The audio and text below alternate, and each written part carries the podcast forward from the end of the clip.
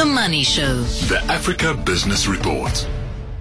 The Africa Business Report brought to you by SAA, celebrating 90 years, connecting dreams, bridging continents, and soaring higher. SAA, of course. Uh, we get a chat to Menzi Ndhlovu this evening. Menzi is a senior country risk and political risk analyst at Signal Risk. How often can you fit risk into a single title? Um, but yes, uh, talking about risk with Steven Boykey Sidley this evening. It does make your blood sort of cool, doesn't it? A little bit unsettling.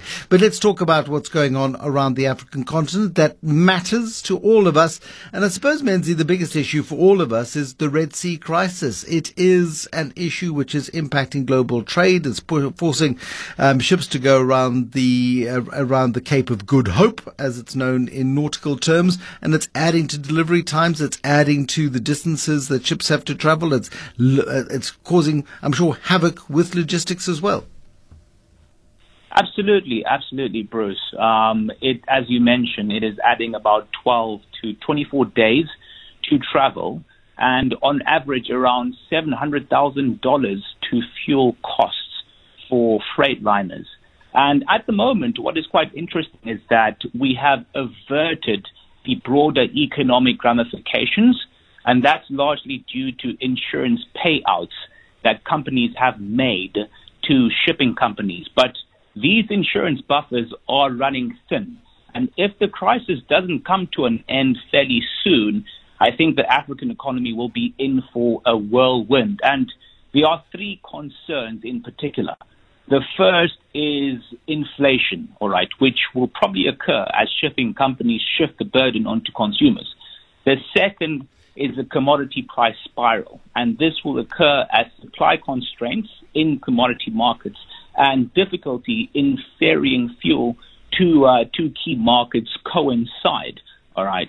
And then there's the risk of a monetary reversal caused by these inflationary factors. As we know, we were expecting central banks to relieve consumers a bit by uh, by reducing benchmark rates. But if inflationary factors continue to remain on the up, central banks may walk back on this. And this will come at the expense of credit growth. It will come at the expense of private sector activity and it'll come at the expense of economic growth at large. So there's lots to be concerned about with respect to the Red Sea crisis. What is the status quo right now? I kind of I was very on top of it when it was all brand new and scary in December, and we were beginning to see the first signals of this emerging. And then uh, Britain and America ganged up and fired some missiles, and there was you know, talk of lasers being used and all sorts of other wonderful things. Um, I'm assuming that it remains largely a no-go zone. Absolutely, absolutely. In fact, things appear to be getting somewhat worse despite the multilateral intervention that's led by the US, uh, the USA, known as uh, Operation Prosperity Guardian. So, so far, there have been about 30 vessels that have been attacked since October, and seven of these have occurred after the operation was launched. But I think what is most concerning, all right, was the declaration in early January by the Houthis that ships from participants in the operation at large, so including France, Denmark, Norway, Bahrain, Canada, and others that are participating in the intervention are now fair game. They can be attacked. And as a result, we have seen more diversions from the Red Sea, all right, with all major shipping companies now taking the route around the Cape of Good Hope, along with a plethora of oil companies and manufacturers I think another concern is the risk that this conflict becomes decoupled from Israel Palestine.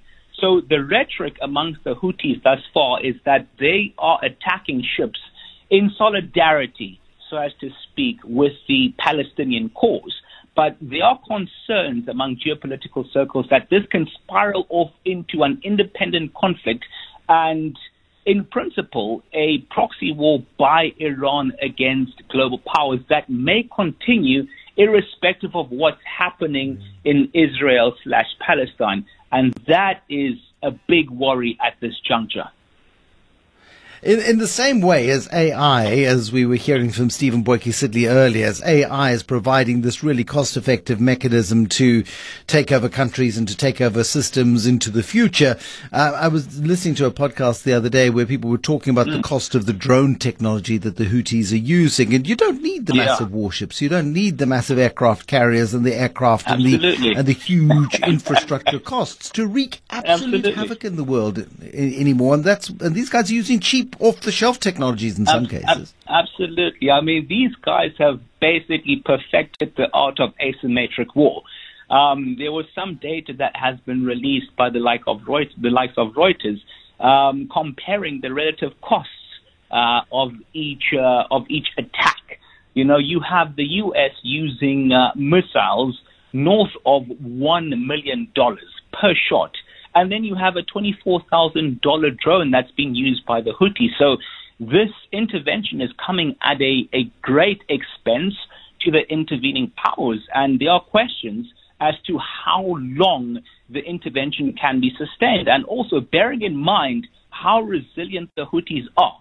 You know, they've managed to uh, to survive an onslaught by a Saudi-led coalition in the past. Of course, in Egypt has intervened in Yemen, and it also couldn't uh, couldn't neutralize the Houthis. So they're a very steely bunch, and uh, I think I think that the West will have their hands full in trying to combat this group. Yeah, no, it's absolutely frightening.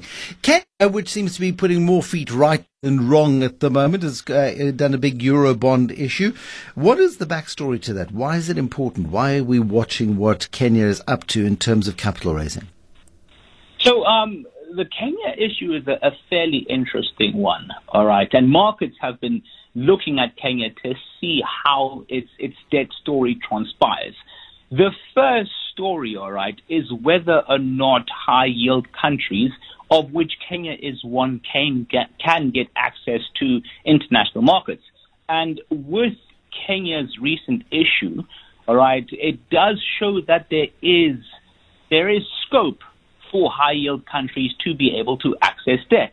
And that can allow other countries which have a similar rating and similar yields as Kenya to gain access to international capital. But then there also are risks, all right, that are attached with uh, with with gaining capital, especially for for Kenya at, at such rates uh, at such rates rather.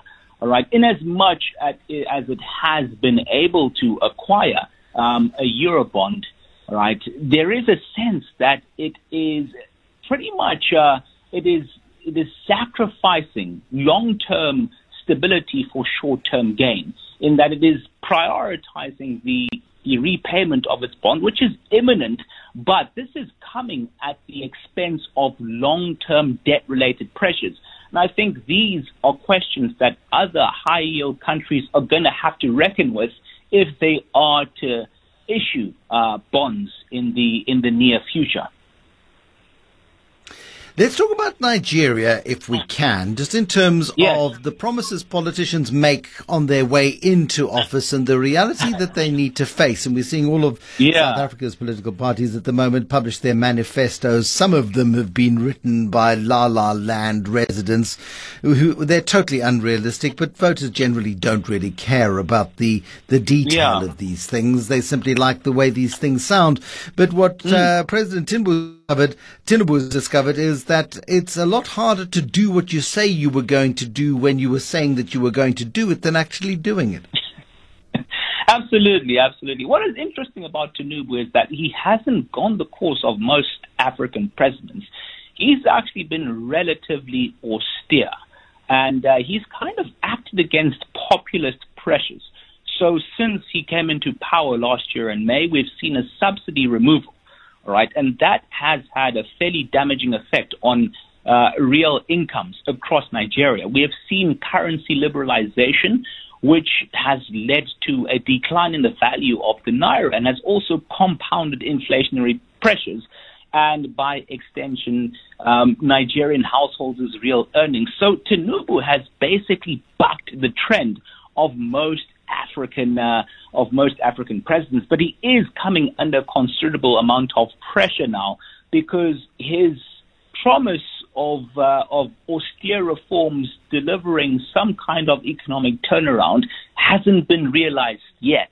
All right, we're seeing Nigeria having inflation of close to 30% in, in January. All right, so Nigerian households are under the caution. They're asking him very serious questions. We're seeing unions actually approaching courts to request a, uh, a, a kind of limitation on, on some of the reforms that have been uh, that have uh, been implemented by Tinubu. And mind you, these are reforms that the markets and the likes of the IMF have been uh, hugely uh, complimentary of. In fact, they've demanded them as a means of stabilizing the Nigerian economy. But how the cookie crumbles, I would say that Tinubu still has a considerable amount of capital with the unions and with the general public, all right, based on how he's positioned himself and based on the narrative that he's told about the Nigerian economy.